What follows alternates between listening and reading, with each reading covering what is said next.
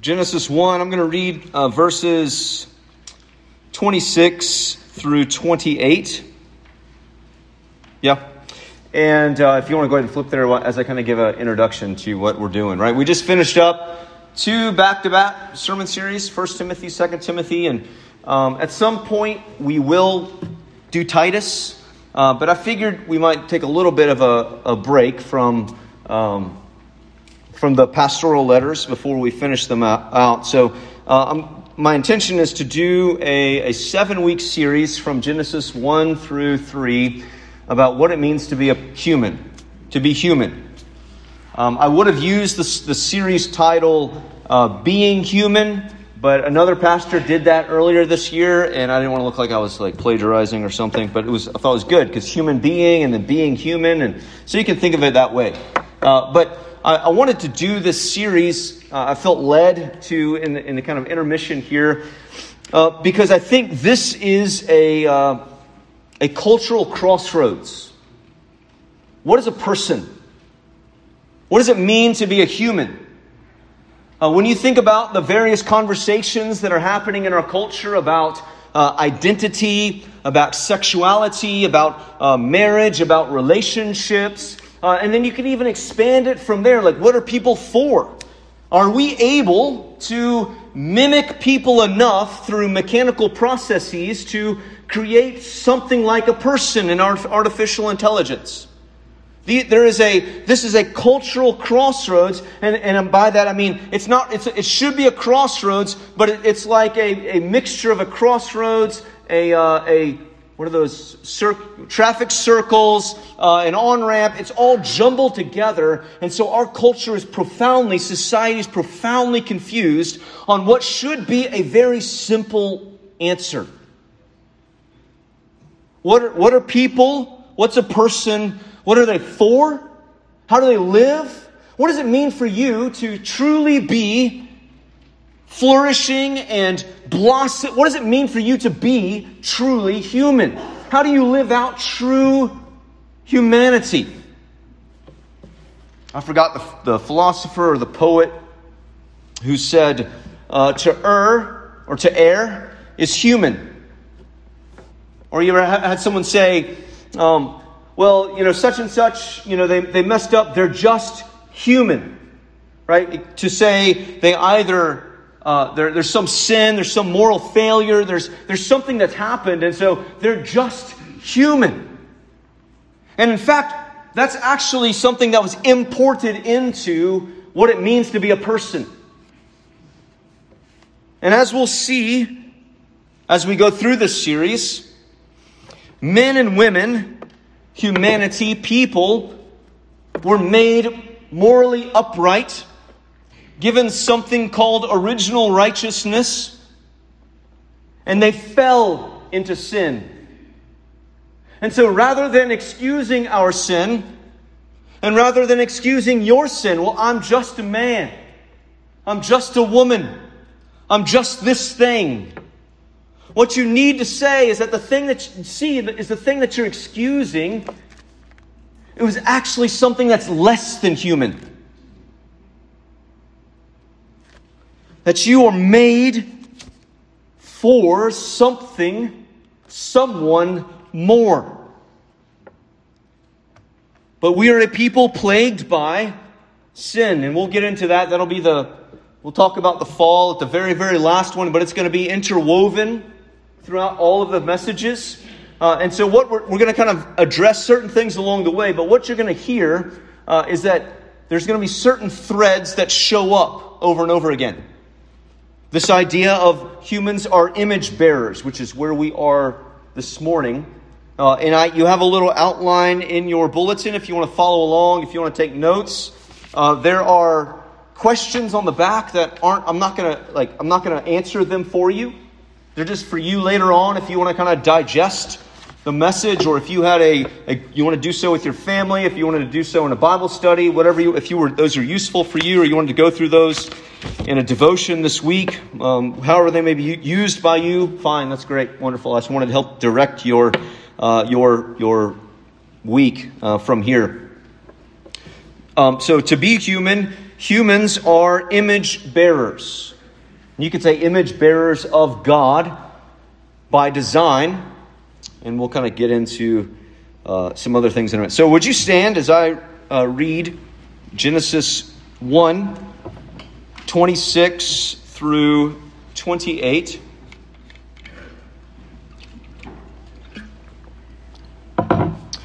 Then God said, Let us make man in our image, after our likeness, and let them have dominion over the fish of the sea, and over the birds of the heavens, and over the livestock, and over all the earth, and over every creeping thing that creeps on the earth.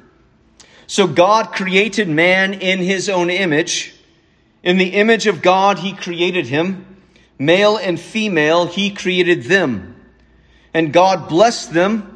And God said to them, Be fruitful and multiply and fill the earth and subdue it, and have dominion over the fish of the sea, and over the birds of the heavens, and over every living thing that moves on the earth. This is the word of God. Let's pray. Lord, you are good to us, and we thank you that you have set your word down in word on page for us. It is a precious gift of grace and of mercy that we can come to your word written down, preserved for us, that we can have confidence in your providence that you have preserved this word faithful to us this morning. That this is truly your word and you are testifying to us to enlighten us about ourselves so, would you grant us the mercy, the humility necessary to listen to you rather than ourselves, to say who we are, what we're for, and what we're to do? And Father, I now pray, pray that whatever proceeds from this mouth that is not of you would fall to the floor and remain unheard. For the grass withers and the flower fades, but the word of our God endures forever. Lord Jesus, you said, Heaven and earth may pass away but your word will never pass away. So, Lord, would you speak to us today? Even now, Holy Spirit, come with power to bring your word to each heart, to each mind. And I pray, God, that it would be fertile soil that your word is planted in. Speak, Father, your children are listening. Have mercy in the name of Christ. Amen. You may be seated.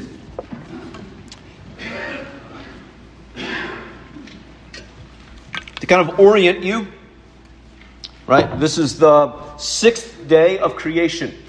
God has made the heavens and the earth. Um, he's made light. He's made uh, the, the sun and the moon, the stars. He's made land and sea. Uh, he's made some the lights and he's made the waters. He's made some creepy crawlies um, up and up on the same day, and he's he's uh, he's filling, he's populating the earth that he's made and I think it's significant, maybe at the outset, and we'll talk about this again down the road, uh, is that as God creates, God gives order. As God creates, God gives order. God is not disorganized. Uh, he is not um, creating chaos, anarchy, but God gives order, and as He gives order, He gives distinction. There's night, there's day, there's earth, there's sea. There are land animals, there are sea animals, there are flying animals. There's distinctions. And so it's significant, maybe at the outset, as we think about humans and humanity, that as God makes a good world, which is testified over and over again in Genesis chapter 1, and in fact culminates at the end of the chapter when after God creates man and woman, he makes, makes these people in their, makes us in, in his image, he says it's very good. And that in a very good world, God creates distinctions and God creates order. And in fact, the first distinction that we need to recognize as we think about what it means to be a human is that God distinguishes humanity, men and women, from the rest of creation. That we are distinguished amid the created. So to be made in God's image means that you're created. That's the first point here. It means that you're created. But in the midst of creation, just because you're created, it doesn't flatten everything in creation. Creation is a category with distinctions. So it is altogether right and pro- I have a point that I'm driving at, and it, it's a pet peeve soapbox moment, okay? Uh, so it's altogether right in, in accordance with God's revealed will that we should regard people, humanity, men and women, distinct from creation, and in fact more valuable than the rest of creation. I know that maybe I'm preaching to the choir, right? But I, uh, you, you, you, hear people, well, and this is, I don't want to, I don't want to chase the rabbit, but here's the, the scenario where people flatten out creation because of a misunderstanding of where our origins are. They misunderstand our origins, and I'll talk about this in just a second. And so, therefore, creation is flat. All life is somehow connected because all life has grown from each other. We have a commonality with, according to this worldview, a commonality with the apes and the gorillas. We have a commonality with the the reptiles and the, a commonality with the fish and with the puppy dogs at the, at the shelter. Now, if you love puppy dogs at the shelter, who doesn't? But it's not the same thing. It's not the same thing as a child in foster care. It's not the same thing as a person who's on a ventilator. It's not the same thing as someone who's in assisted living. Not the same thing as us. You need to have the freedom to say that. So there are distinctions, and you are created, and he, only humanity is stamped that in his own image, God created them. Only humanity, only men and women bear the image of God. Only men and women bear the image of God. You're created, and so it means, well, let's say, let's do, let's do some negative theology, right? It means that you're not self made. You didn't make yourself. That should be straightforward. Who here, if you can, you're a liar. So, but who here can remember your birth? Look at you, Hunter. See you. Um, can you remember your, when you were born? Can you remember? Even let's go a step back. Can you remember when you were conceived? We're getting to some weird stuff right now, right? You're, you did not make yourself. And the, and the reality of that is that the pride of life is, is nonsensical for a created being. You're not self made. If you're created by the triune God, who is the personal God. So God created man in his own image. He says, Let us make man in our image. That us there, I believe, is a Trinitarian us. That this is not just a generic God. This is not some God of philo- uh, philosophical theism. This is not a God of the world religions. This is the Father, Son, and Holy Spirit who is the only true and living God. So he makes us in his own image, in his, in our likeness, he says, for dominion. And we'll talk about that later. But so you're not made by yourself and you're not created by chance. And some of you might be here where you have imbibed on the cultural narrative too long, and you believe that your life is simply accidental. That you have arrived here, that you arrived in this building by your own self made decisions, and that you have been made purely by the nexus, the factors of chance and probability that you just so happened to be born to your parents. You just so happened to grow up where you grew up. And that your life is purely chance or purely accidental. Or maybe it's even if you were maybe a little bit more into some philosophical schools of thought, that your, your life was born of the survival of the fittest behind you. That your ancestors were somehow stronger than these other, other things, other entities, other animals, other people, and so you've arrived here by that, that natural selection. Chance.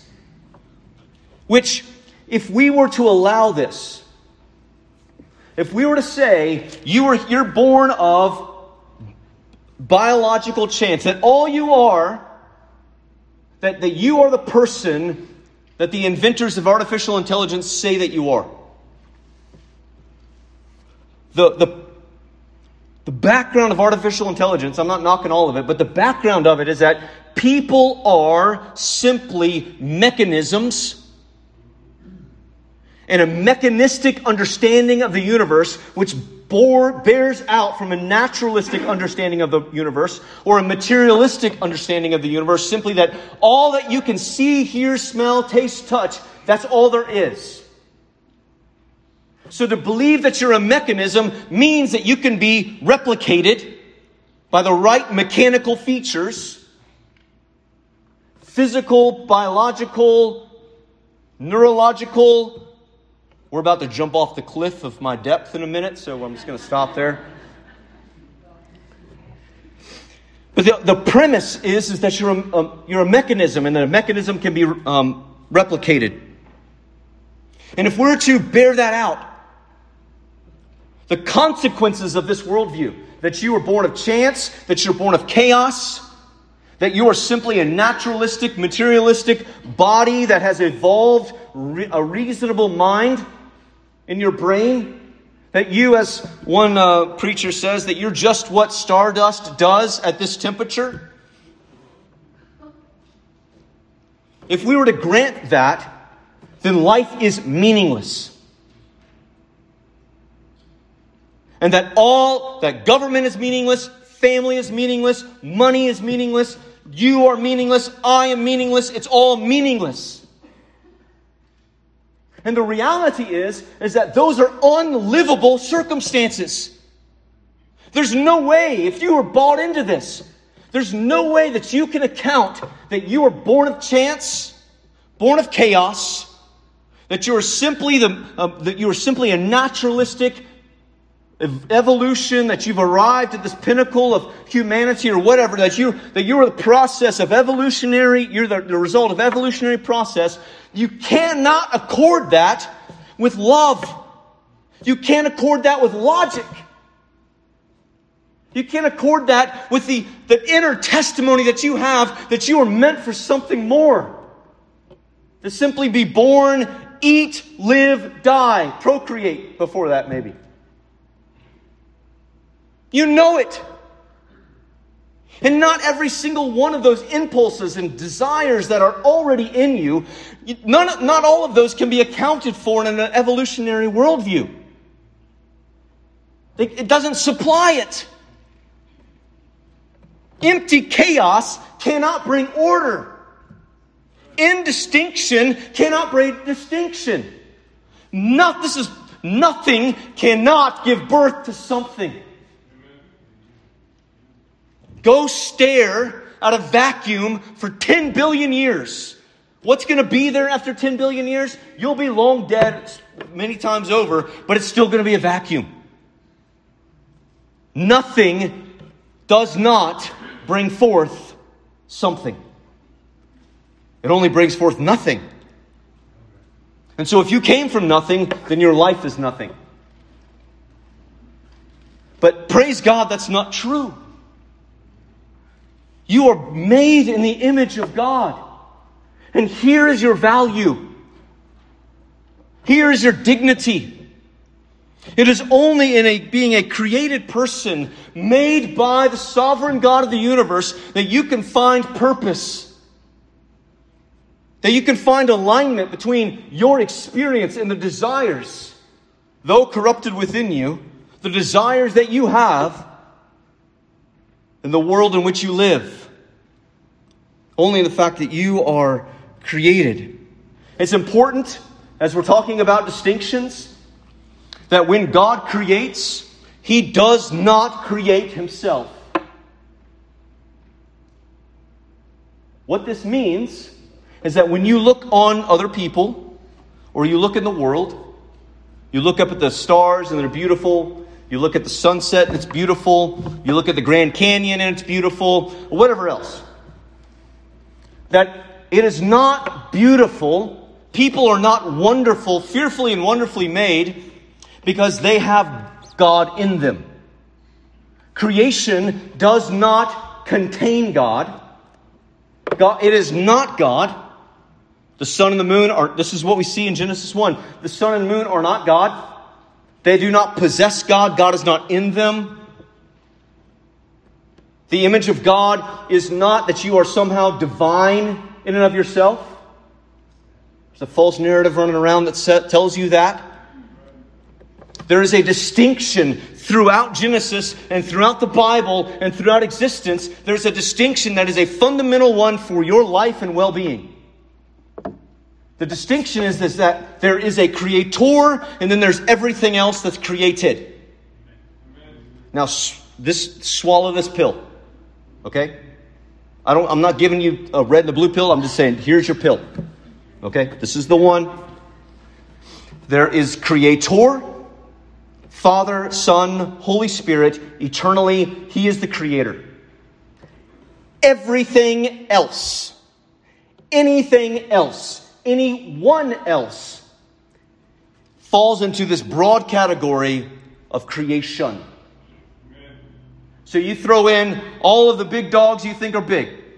Throw in archangels, Michael, Gabriel, all the ones we don't know about. Throw in the cherubim, the seraphim, you can throw in Satan and all of the fallen angels, creation.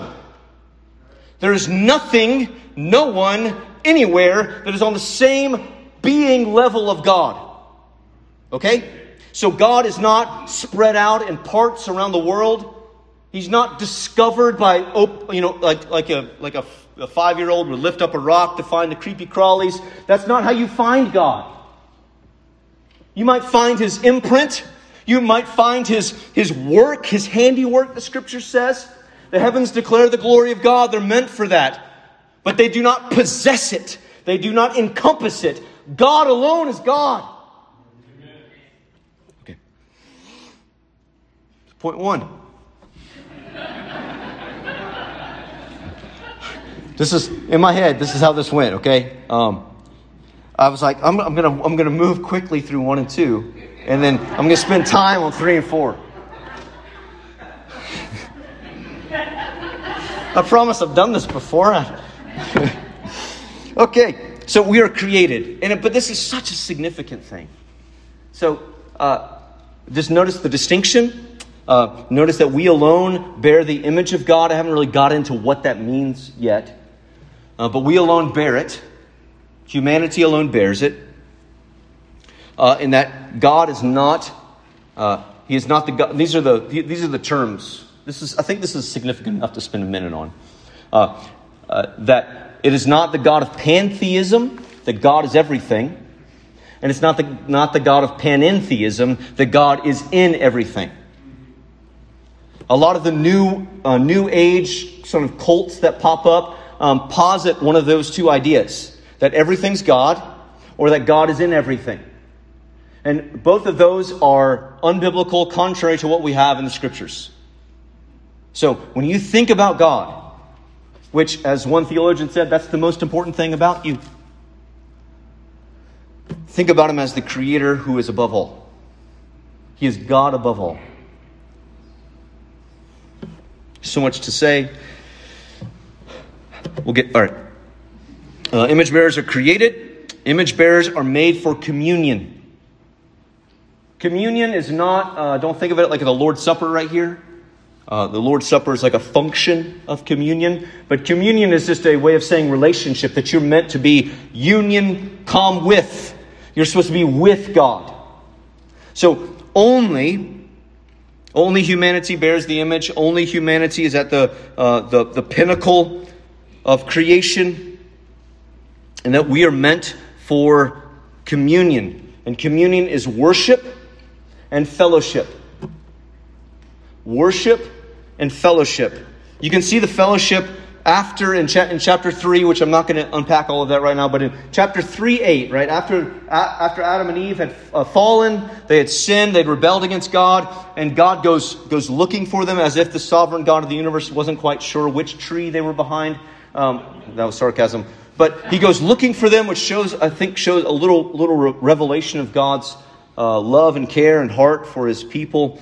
Um, they heard the sound of the Lord God walking in the garden in the cool of the day, that there was an intention of walking with God, being so close to God in the Garden of Eden as to experience this, um, this intimate relationship, that this is the design, that you're meant to not just believe in this big God, who is the big God, the only God, but He's also giving Himself to the creation to walk with his people. That he's not cold, he's not distant, he, he is transcendent, but he's near. You begin to see the nature of God and that he designs humanity, men and women, with the capacity for relationship with God in a way that no other part of creation can claim. Right? I mean, butterflies are awesome, but they're not communing with God. And the we all love our dogs. If you're a dog person, if you're a cat person, the, the altar will be open at the end of the service. And, I'm just kidding. I couldn't. I couldn't help it. Uh, that they don't commune with God in the way that we do. But we're made for communion, we're made for worship, we're made for fellowship. God's designed us for His glory. Isaiah 43, 6 and 7, which is talking about God gathering in His people. He says in verse 6, I will say to the north, Give up, and to the south, Do not withhold. So give me my people. After they've run off in sin, I'm going to bring my people back. Bring my sons from afar and my daughters from the end of the earth, everyone who is called by my name whom I created for my glory, whom I formed and made. So not only are you made for communion, but you're made. You are you today are designed for the glory of God. That you are meant to be I'm trying to think of like a really good, powerful illustration. And this isn't it, but it's what I got. So you are designed to be this beautiful, giant mirror that when directed right, it would illuminate, it would spread out the sun's rays everywhere it shone. And humanity is meant to be this big bank of mirrors to reflect back the glory of God, so that God would take delight in the most glorious thing ever, which is Himself. And that we would take delight in the most glorious thing ever, which is God Himself. But the reality is, the disruptor to our communion, the disruptor to our worship and to our fellowship, is that this wild tempest of a hurricane called sin blew through the field of mirrors. And so all of them are now askew. They're off center. They're reflecting one another. And if you've ever stood in one of those weird things at the fair where there's a, or maybe it's like a, I don't know, some building or, a, or an elevator, which is super trippy, where there's this, there's this uh, mirrors on both sides. It just feel, it goes on for eternity. You get lost in these m- mirror dimensions. Is this only me? Have you guys, I don't know if you even thought about that. Like, there I am, and there I am, and there I am, and there I am, and there I am, and there. So when we're, we're tilt, we, we cannot stop reflecting. You can't stop giving glory. You can't stop giving worship. You can't stop the longing for fellowship. But when you're bent, when you're, when you're off access, you're going to be see, you're going to be reflecting something that isn't God, and you're going to be finding your greatest joy in something other than God, and you're going to be looking to all of these other things to satisfy the deep created longing for fellowship, for relationship, for depth. Sin jacks it all up. So you're created and you're made for communion. I'm going to hit the pause button because I want to spend some time on conscience. And it's going to take a minute for the next two. But here's the question If you're, you're created, you're shaped, one, do you buy that? Do you, do you believe? You don't have to like give me a show of hands. Do you believe that you're made? That you're, you're made and you're made on purpose. As the psalmist says, you are fearfully and wonderfully made, that you are, that the, the God would knit you together in your mother's womb. And some of you, that seems outlandish because you might not have even known your mother or your father. It might feel like your whole life up until this point has just been topsy turvy. No relationships have stuck. Nobody has truly cared for you. Nobody's watched over you. People have betrayed you and wounded you. Preacher, how could you tell me my life is on purpose? And I would, if we had time together, I would, I would open this up more. But I would say that you're here and you're hearing this message that your life is not accidental. And if your life is not accidental, then you can't treat it as though it were. You cannot treat your life as though it is of no consequence. And you cannot treat the lives of other people as though they were of no consequence. You're made. And you're made by God for God. You're made by God for God. Some of you, maybe when you think about the communion, do you have that vibrant relationship with God? Not in the sense that, hey, God's this, this thing out there, and I'm going to live my life here. Do you believe in God? Sure. And then you go do whatever you want to do. That's not the kind of belief in God that I'm after. When we say, I believe in the Lord Jesus Christ, that means that God has come into my heart. He's come into that mirror of my life, and He's put me back on the axis. He's, he's, brought, he's brought the mirror and He's shifted it and the problem is, is that when my sin, when that, when my rebellion blew through and the rebellion of our first parents blew through and I was, I, I, my, my, the, the, the axis, the, the joint there of the mirror is, is hard and rusty. There's no way that I could change it on my own. But God has to come in and do something. He has to give me new parts, a new heart, and He shifts it. He says, you've been stuck on yourself. You've been looking into another mirror and you've just been picking out yourself for infinity. And you're thinking, if this happens, then I'll finally be satisfied. If this relationship pans out, then it'll all work out. If this job or this money or this health or whatever it is about me, if I start doing, if I start working out, if I start doing yoga, if I go keto or just eat green stuff, it's all going to work out. Because when we turn on that axis and we're saying, I need to, you, you, can't, you can't get rid of that fellowship. You can't get rid of that worship. You're going to be stuck. You're going to be stuck trying to serve yourself something that only God can give you.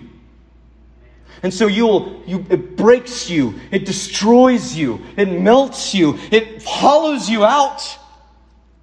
And even worse than that, as you turn to the other mirrors, not only do you try to fill these things, this fellowship, this relationship, this communion, this worship, you're thinking, if I do all of these things, not only do you overburden and end up crushing yourself, you do that to the people right in front of you.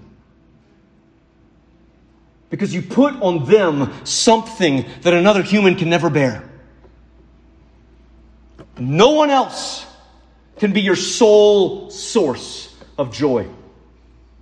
No one else can give you soul satisfaction. No one else can supply you truly, fully with purpose. No one else can secure you. And when you try to put all of that on a person, we're made for a relationship with one another. Don't miss. We're gonna. we will get into that future weeks. But when you turn to someone else and say, "You have to be," and it might be a, a bank of people. You have to be my life. You have to be my hope. You have to be my life, my joy, my purpose, my vision, my satisfaction, my pleasure. What does that do to the other person? Made in the image of God. They turn into a commodity to be abused. Whether you would ever say it this way. And this is the, the, the awful position that we are in in sin. Is that we take the people and the things that are most beautiful and the most precious to us. And we turn them in our sin, sometimes willingly, sometimes subconsciously, we turn them into a commodity. And so you see relationships tense, dissolve, or bitter and resentful. And you know what? If I could say just these things to you, it doesn't have to be that way. That today, Today, you can be reoriented to find your true life. You can be remade and reshaped to have true relationship with God. And when you have true relationship with God, you're no longer looking to other people to supply something that only God can give. And then and here's the mad, not mad, but this is the transformative thing. Is that when you begin to get that from God, who has the cattle on a thousand hills. He has everything that you could ever need and more, all of the joy, satisfaction, and purpose. When you begin to get that from God, do you know what you begin to bring to relationships? You don't come with an empty bucket saying, Fill me up. You come full, ready to bring something for someone else. And it's by this move of God's grace in your life, by bringing you from spiritual death to spiritual life through Christ he fills you up that in Christ, the, the Apostle John says that we receive grace upon grace.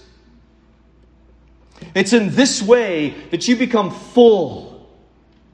You're filled up, as Paul, the Apostle Paul says in Ephesians, that you're filled up to all the fullness of Christ.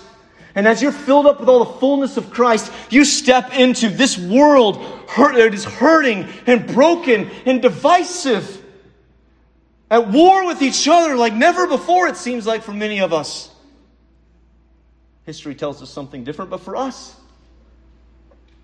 And you come saying, I'm not just a, I'm not an empty bucket who's getting full of sour mash on the internet, but I'm full with living water.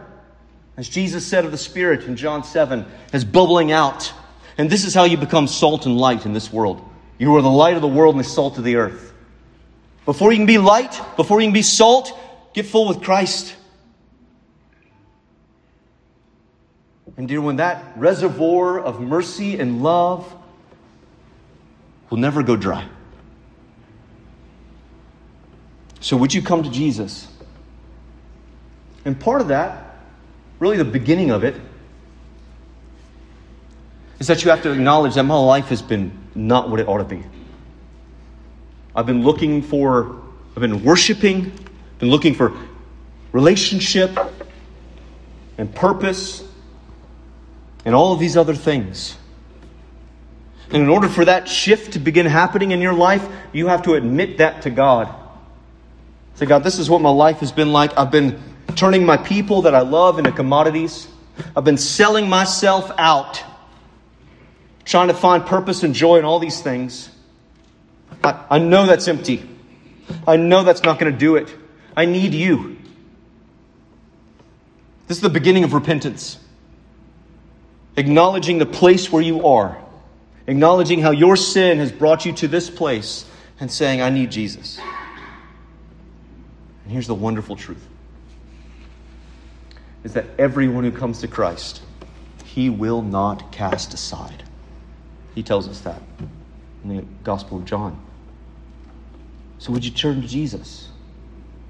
And as you turn to Jesus, he's going to he's going to reorient your life back to him. And as he does so, be prepared for this. Can you imagine you've been staring at a reflection of yourself for your whole life, and all of a sudden you look at the sun? It's blinding. It's too much to take in. And this is the glory of God. It is not a light thing to behold God in faith. He is the holy, holy, holy Lord God Almighty. There's a reason why immortal angels, unfallen angels, cover their faces. But the invitation is to turn to me and live. And He will give you new eyes, suited by the gospel of Christ, to behold Him. And in beholding Him, be changed by Him and for Him. And that will be for His glory, it will be for your good, and it will be the, for the good of the lives around you. Let's pray. Father, we thank you for your mercy, and we pray, O oh Lord, that you would do your work that you've appointed in hearts today, that we're made in your image not self made, not the products of accident, chaos, or chance, but we're the products of your purpose. And we've been made for you. So I pray, oh God, that you would stir up faith in hearts that they might be changed today. That where there is faith, that it might grow. That you would even bring the, the precious hard grace of conviction into your people's hearts that they would see the places where they've been lowering their eyes and seeking and living living below living below their calling in Christ and that you would summon them up in faith Lord for others who this morning they're uncertain or they're very clear that they don't know you they've never surrendered and and their life has looked like the brokenness and sin and the manipulation of people. Would you move in power to reorient them? Grant them the grace of repentance, stir up faith in their heart, that they would acknowledge today their need for you, call out to Jesus in faith, and follow you to new life. We look to you, O Lord. And we pray this in Jesus' name. Amen.